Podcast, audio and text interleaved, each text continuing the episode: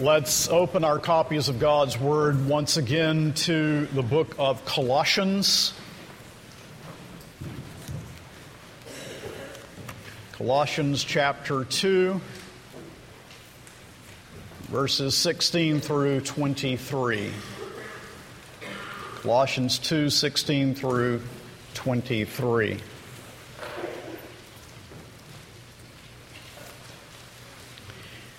Now, these verses are thick. I certainly am not going to say everything about them that could be said, but um, try and shake off any lethargy that's happened because of this barbaric time change.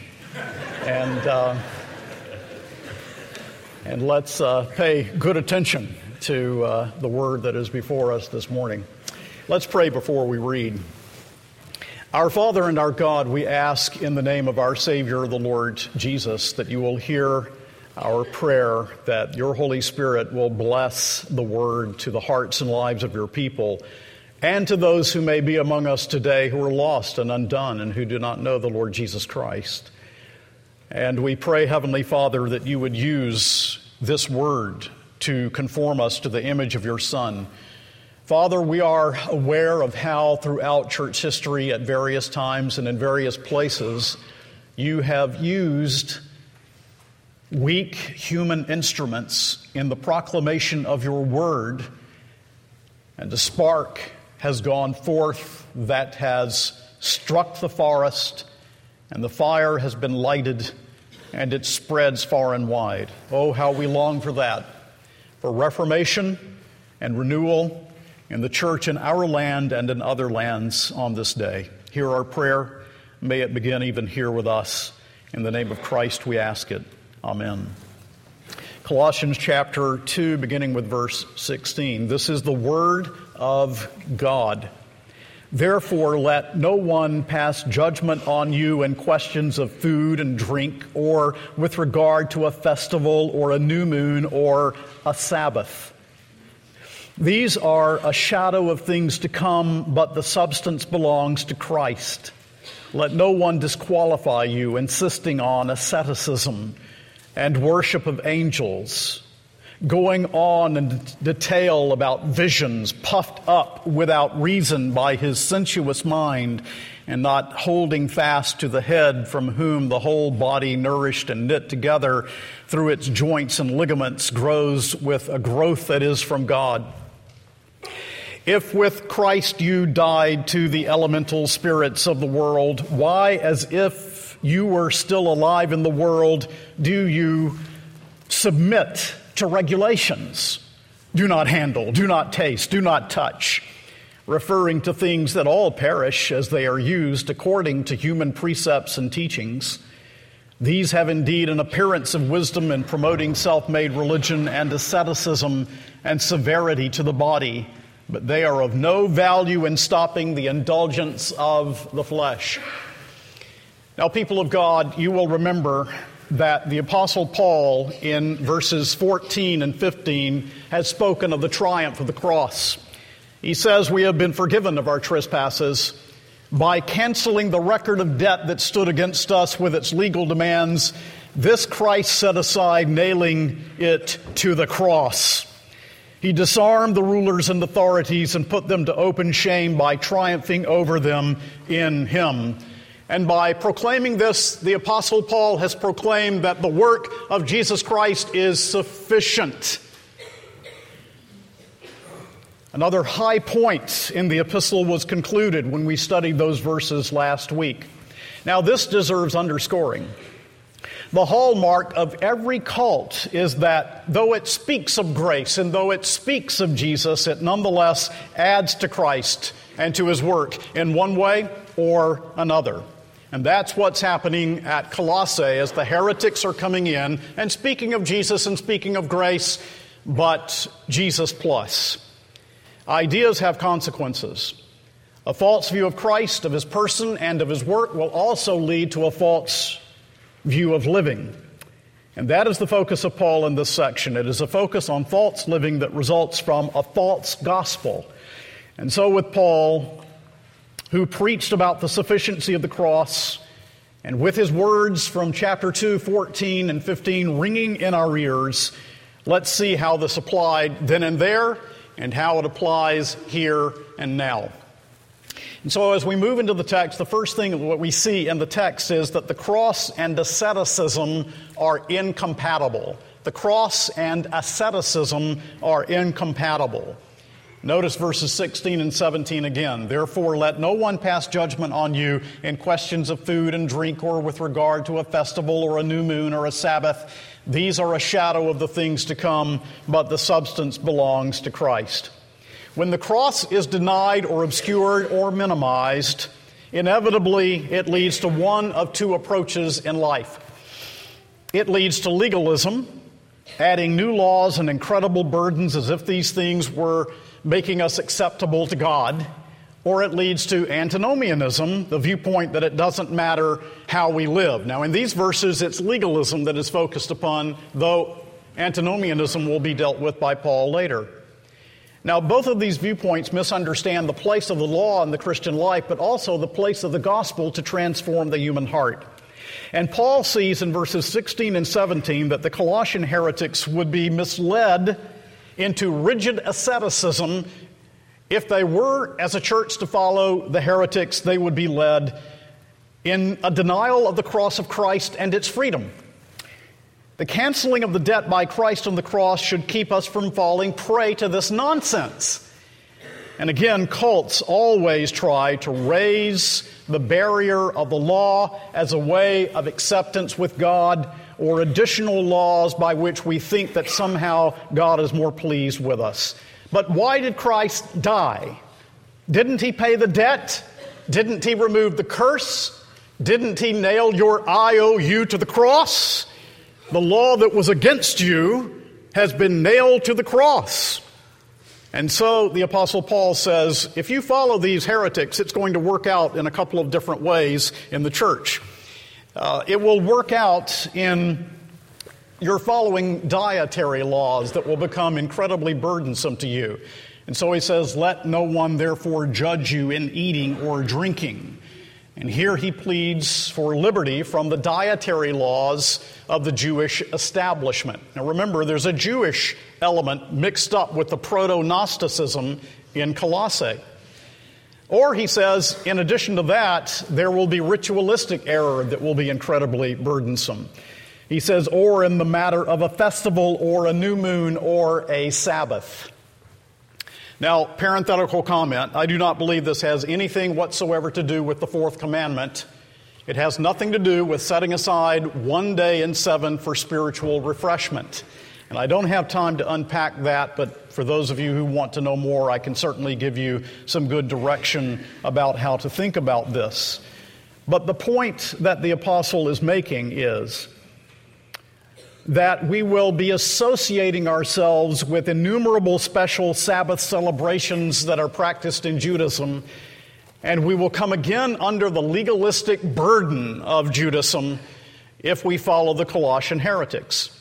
And these things, he says, are a shadow. Notice here in verse 17, they are a shadow of the things to come, but the substance belongs to Christ. Old Testament ritual was a shadow that pointed to Christ. The substance, Christ himself has come. He has fulfilled these things, and in his cross they have been set aside. You read the same thing, for example, in Hebrews 10:1.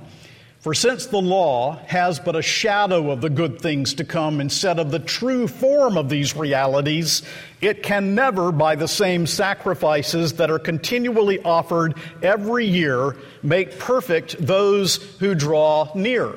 And so he goes on to say that since the shadow has been fulfilled in the substance, it is impossible for the blood of bulls and goats to take away sins.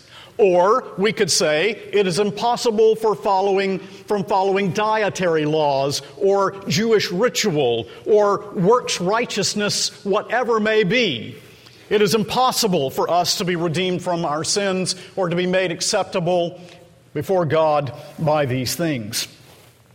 Basically, the heretics are looking out over the Colossian congregation and they're saying something like this You just don't get it.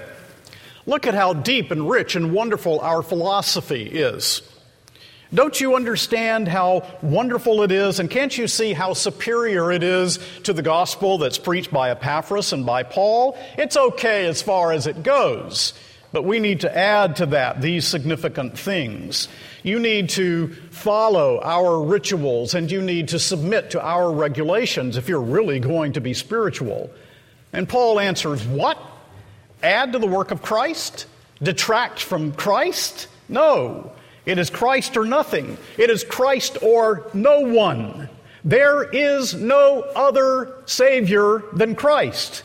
Do not follow these false teachers in their legalism. Do not go back. Now, there are many places in the New Testament in which Paul has dealt with this matter. The whole book of Galatians is an example, of course, with the Judaizers.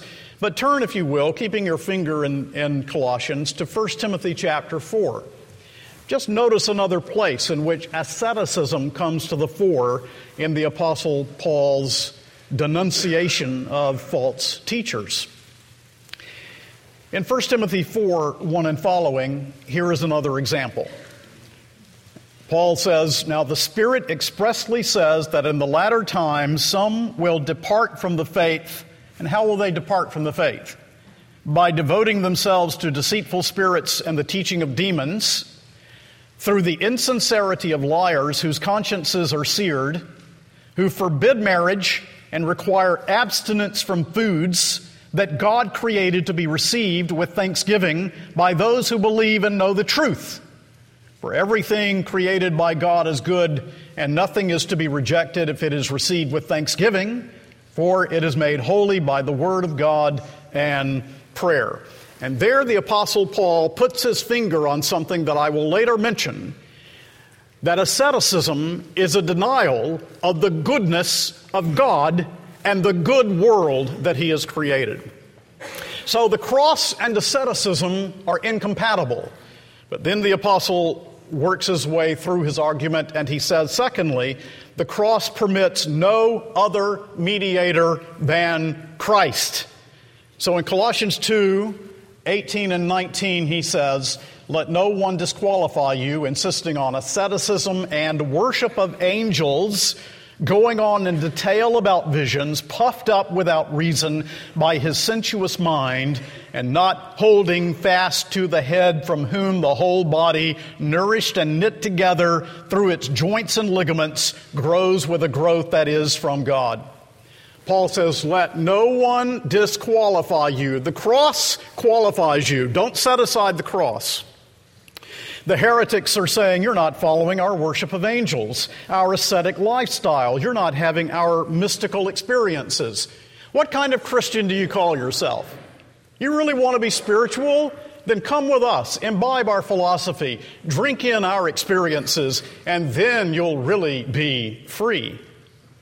And it must have been very intimidating, especially for timid souls in particular, to hear the heretics push and pressure them in these ways. But Paul says, don't let him disqualify you by feigned humility, what Hendriksen calls a thin disguise for insufferable pride. After all, where will it get you? Is it going to help you to become more holy? Look at verse 23. These have indeed an appearance of wisdom in promoting self made religion and asceticism and severity to the body, but they are of no value in stopping the indulgence of the flesh. Now, apparently, as we see in verse 18, there was angel worship going on by heretics that have invaded the church at Colossae. We don't know much about this. Perhaps they were considered emanations, eons that had come from God into this world as mediators, such as is found in the later Gnosticism. Uh, maybe the false teacher said, We're too lowly to approach God directly, and so we'll come through angels. Again, false pride. Those of you who have looked at Hendriksen on Colossians, there are two wonderful pages in which Hendriksen unpacks in some depth and detail of the angel worship that was rife in ancient cults in the ancient world. But the whole point is this in setting forth the worship of angels, they are denying the mediation of Christ. They are denying that Jesus Christ is the only appointed mediator between God and man. And the insistence upon false worship and asceticism comes from a mind, Paul says, that is puffed up with its own sense of self importance by what they consider to be mystical knowledge. And they were inflated with self importance because of their supposed visions and experiences. And Paul says in verse 19, don't you see the problem? The problem is they are not holding fast Christ, who is the head. Verse 19, and not holding fast to the head, from whom the whole body, nourished and knit together through its joints and ligaments, grows with a growth that is from God. Now, you remember how Paul has addressed this. Turn back to chapter 1. And in verses 15 and following, these glorious, glowing words about the person and work of Christ. Remember what he says about Christ in chapter 115 and following. He is the image of the invisible God, the firstborn of all creation. For by him all things were created in heaven and on earth, visible and invisible, whether thrones or dominions or rulers or authorities, all things were created through him and for him. And he is before all things, and in him all things hold together. And he is the head of the body, the church. He is the beginning, the firstborn from the dead, that in everything he might be preeminent. For in him all the fullness of God was pleased to dwell and through him to reconcile to himself all things, whether on earth or in heaven, making peace by the blood of his cross. And so I ask you, if they are not holding to Christ the head, who is the only head and king of the church? Who? Christ. And they are not holding fast the head. And so, in substituting angels and asceticism for God's own Son, they are not holding to the head. And the cults today do not hold fast the head. And spiritualism does not hold to the head. And New Age Gnosticism does not hold to the head. And you are called to hold fast Christ, the head.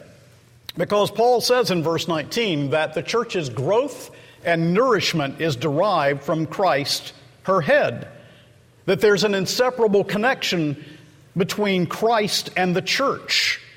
And it is the head from whom our nourishment takes place. Now, let me take a moment to simply say to you once again that head and body in Paul, despite what you may have been taught in the past, head and body in Paul does not form a composite metaphor. He does not have in mind Christ is the head and the church is the torso. That's not what he means. I could demonstrate, for example, in chapter 12 of 1 Corinthians, where head is simply a part of the body. He is not saying Christ is head, church is torso. That's not what he means. He doesn't mean that at all. He means this. Let me give you this example. Just as in marriage, the husband is the head of the wife, his body. Doesn't mean head and torso, does it? They're distinguishable metaphors. Just as the wife is to be nourished by the head, so the church is to be nourished by her head. Headship means a position of rule. Headship means a position of authority. Christ is head over all things and over the church.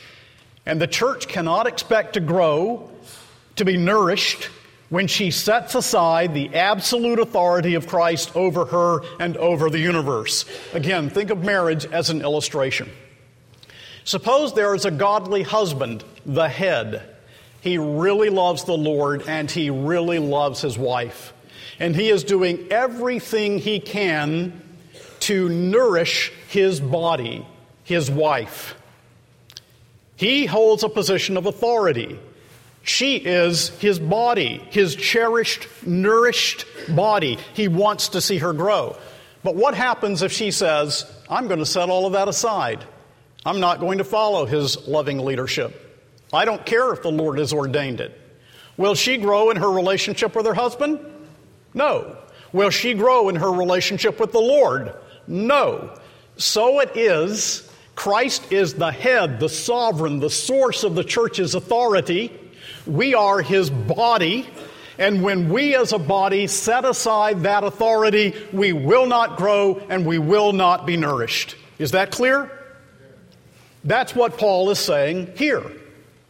Or to use Ephesians 4, we will not be kept from every wind of doctrine and the craftiness of human error when we sever ourselves from his authority, which the Lord exercises, by the way, through his word. That's his authority over us. And that is what the Colossian heretics are doing. And it is a constant temptation from generation to generation through the church to whittle away at the authority and headship and kingship of Christ over the church.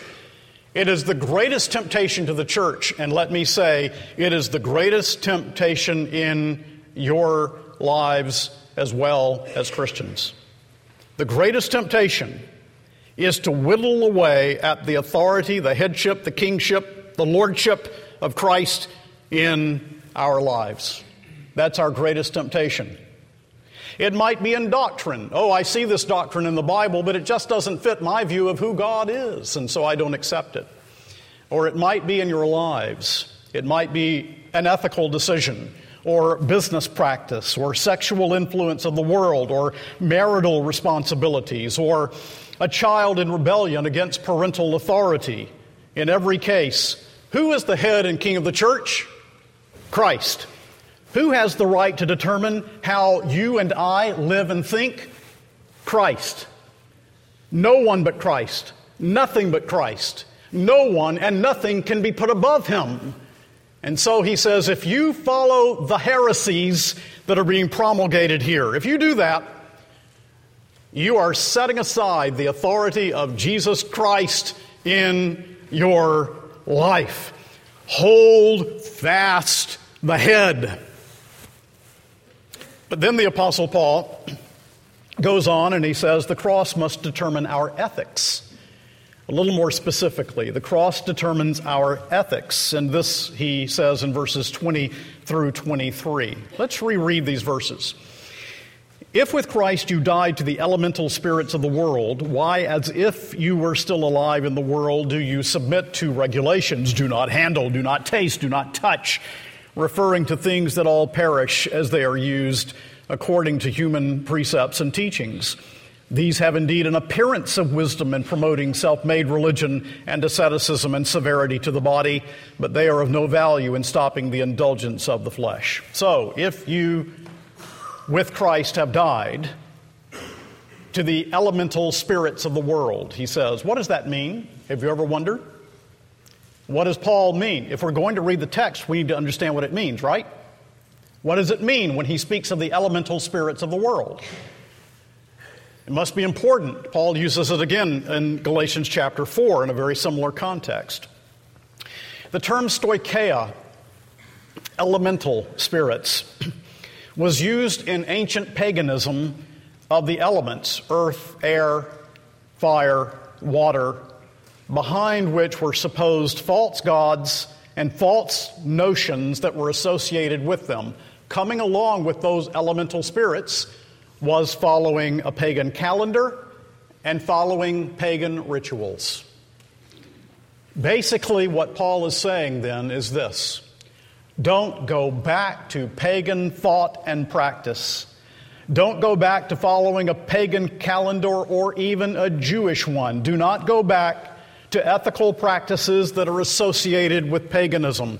Don't go back to those things from which you have been freed in Christ.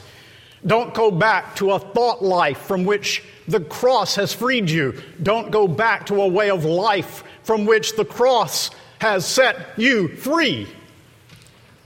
Don't return to enslaving idolatry because it's worldliness, he says in verse 20. If with Christ you died to the elemental spirits of the world, why, as if you were still alive in the world. You see, we're dead to the world. We are alive to Christ. That's his point. Don't go back. Don't go back to this sinful age in contrast with the age to come to which we are now committed in Christ. From this present evil age, we have been delivered. Don't live life following this present evil age which is passing away.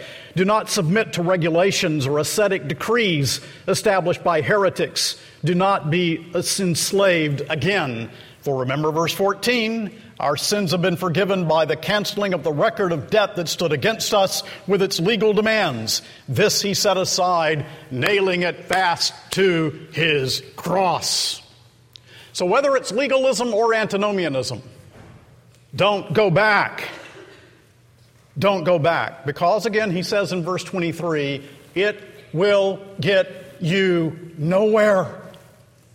Verse 23 These have indeed an appearance of wisdom in promoting self made religion and asceticism and severity to the body, but they are of no value in stopping the indulgence of the flesh.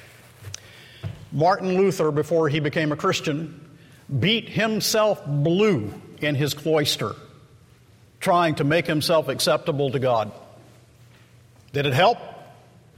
Did it work? Did that make him acceptable? It deepened his sin and his rebellion so that he said he hated God. There have been ascetics in the church who thought it was wrong to bathe. The more vermin comes off you when you move down the street, the holier they thought you were. We had one that lived for years on the top of a, a pillar. That's where he lived, way up there. What a holy man he must have been, people thought. Certain Gnostic groups forbade marriage. There are people who think that they must confess to a human priest. There are others who think that they must, not may, but must fast on certain days or abstain from certain foods that are not forbidden by God and His Word.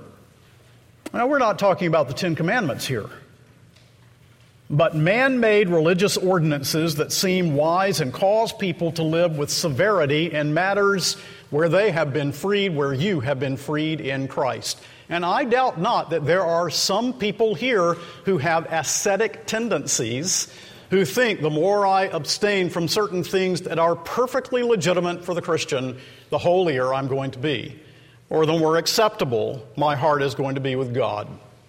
I know there are people here like that. Just as I know there are people also who are antinomians who think, well, I'm accepted with God, it doesn't matter how I live. Both are wrong. Both. Set aside the gospel. Both set aside the cross. But ascetics believe that it's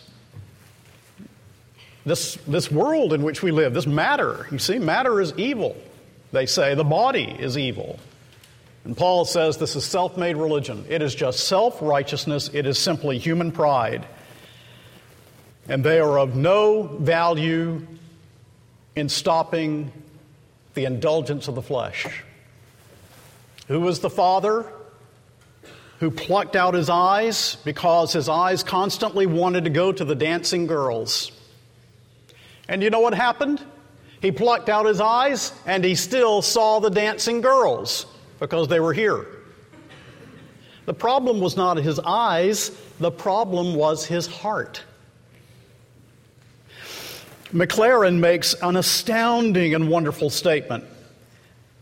Asceticism is more to man's taste than self abandonment. Asceticism is more to man's taste than self abandonment.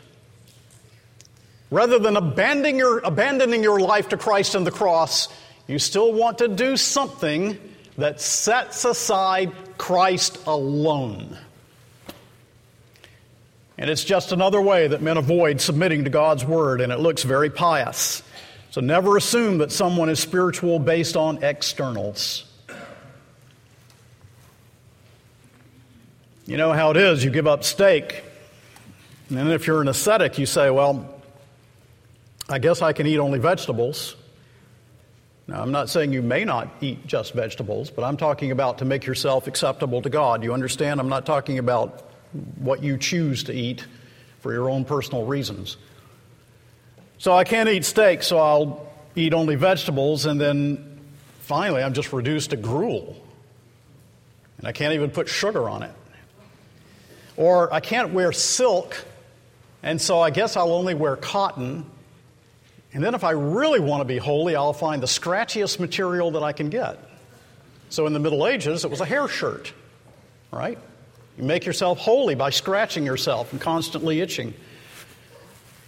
And you say it's silly, yeah, but that's the human heart. We will go to any lengths to avoid Christ alone. That's the human heart. And I'll say two things about it.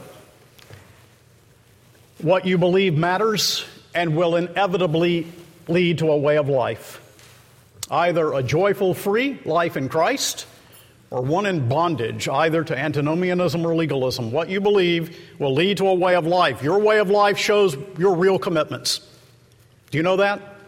You may say, Oh, I believe Christ, I trust Christ, but I'm not living for Christ. Your lifestyle, and I'm not saying with perfection, we're still sinners around here, but your life choices and your lifestyle, the direction of your life, shows your ultimate intellectual commitments, your heart commitments. And then I'll say this having said with A.T. Robertson, deed follows creed, I'll also use Robertson, who says, outward ceremonial ritualism may only cover a brook of scorpions in the heart. So, with the Pharisees, you see the outside of the cup may look very clean. We don't do this, we don't touch that, we don't. But the inside of the cup can be seething and boiling with ugliness and sin. Has the inside of your cup been cleaned? Have you come to Jesus that the inside, that the heart might be cleansed by his shed blood? So, what Paul says is not outward asceticism, but in inner life controlled by Christ that's what's needed.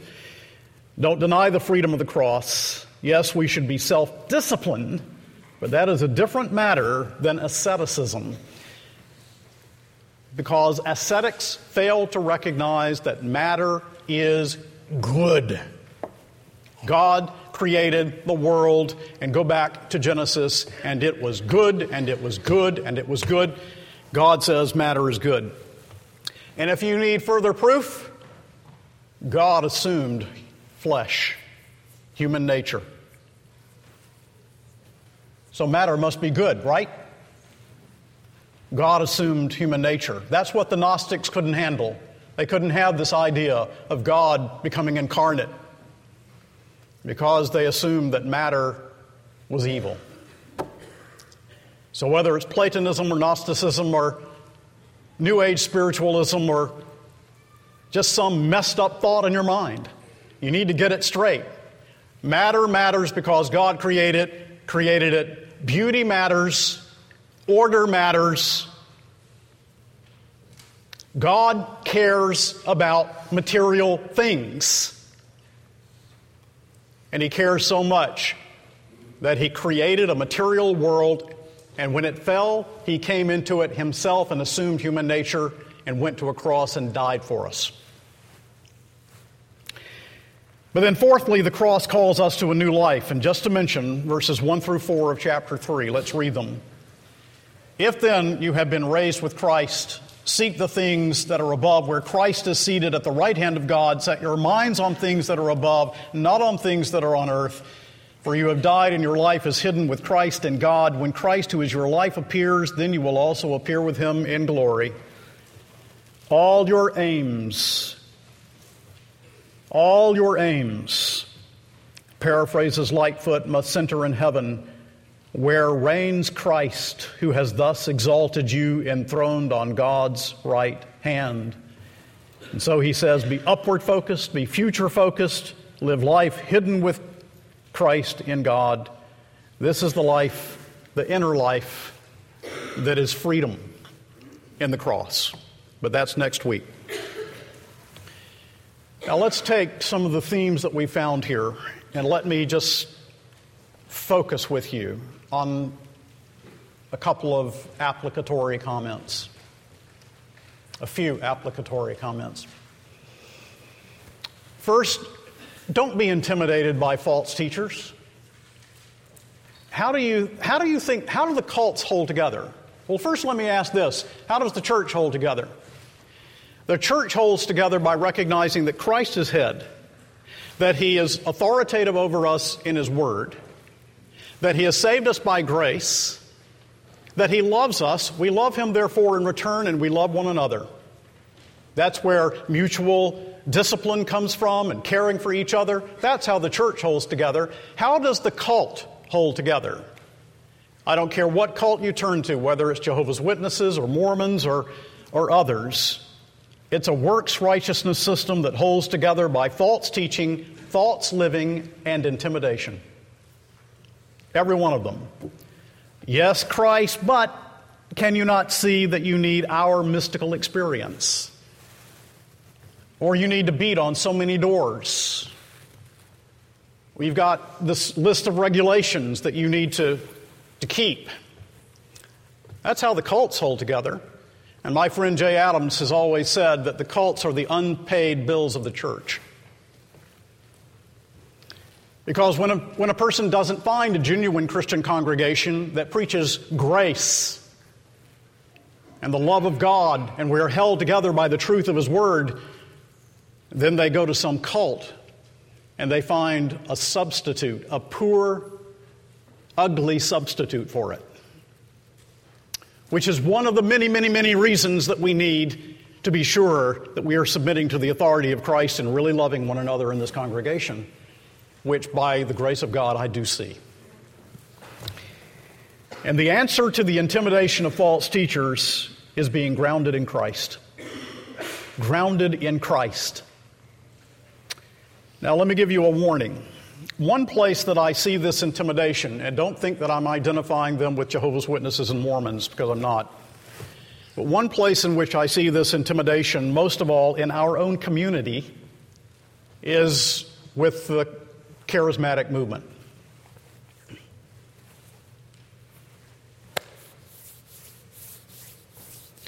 At least some forms of it. It really appeals to people who are not well grounded in Scripture and who are prone to subjectivism. I remember Mr. MacArthur hearing him make a comment that he listened to the 700 Club. You know what I'm talking about?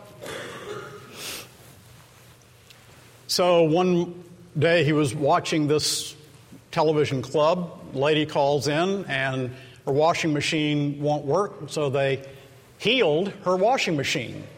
She called back. She was thrilled. My washing machine's been healed. Then somebody called in with a car that was broken, and they prayed and they healed his car. And people were pretty thrilled. He said, You know, that's really strange. I know the Lord, I love Him, I'm trying to serve Him, I preach the gospel, and I have to take my car to the garage. I think his point is well taken.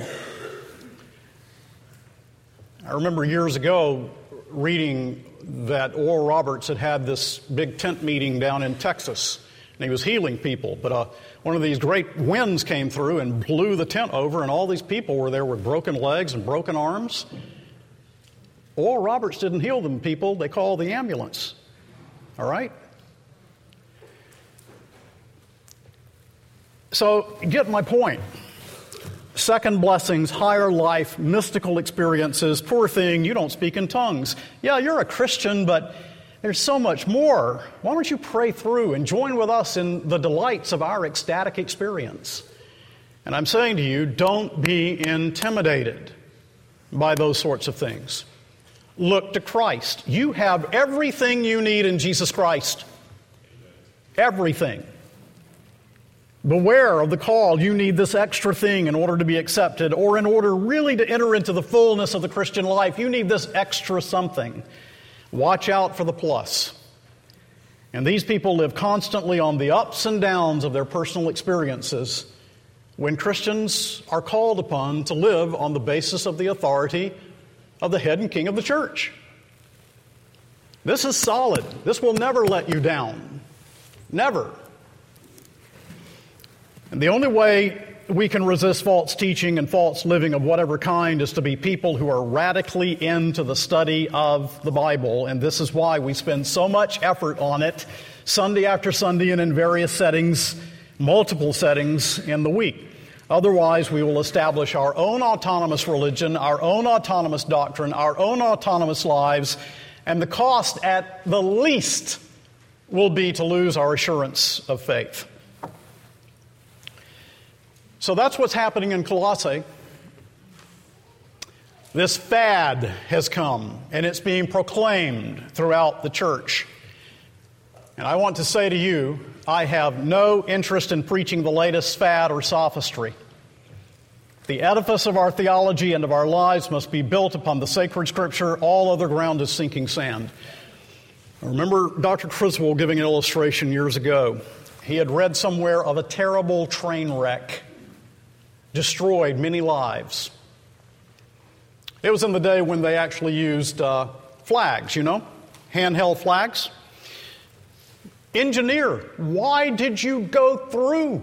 Why did you why did you go through the red flag? Well, it wasn't a red flag.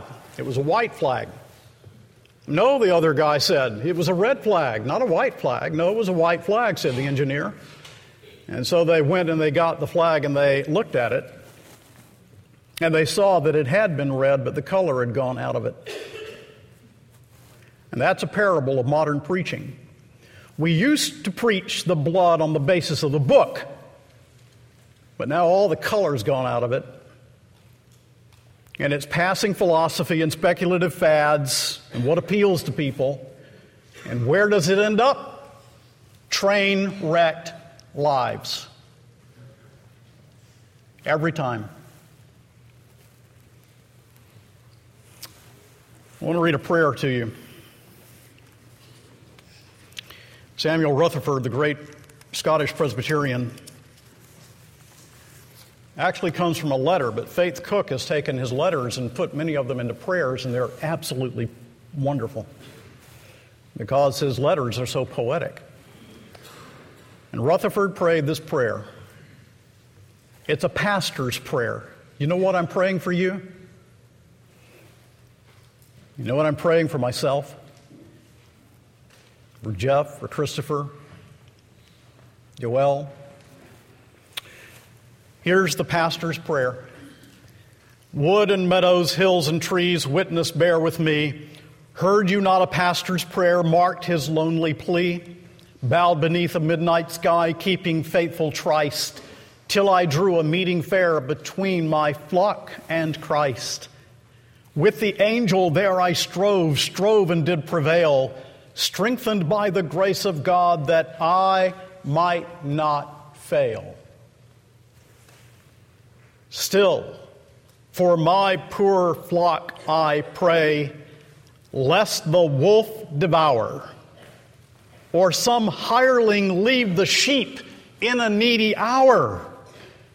God of pity, hear this plea humbly on you cast. Bring them through a cloudy day, safely home at last. That's my prayer.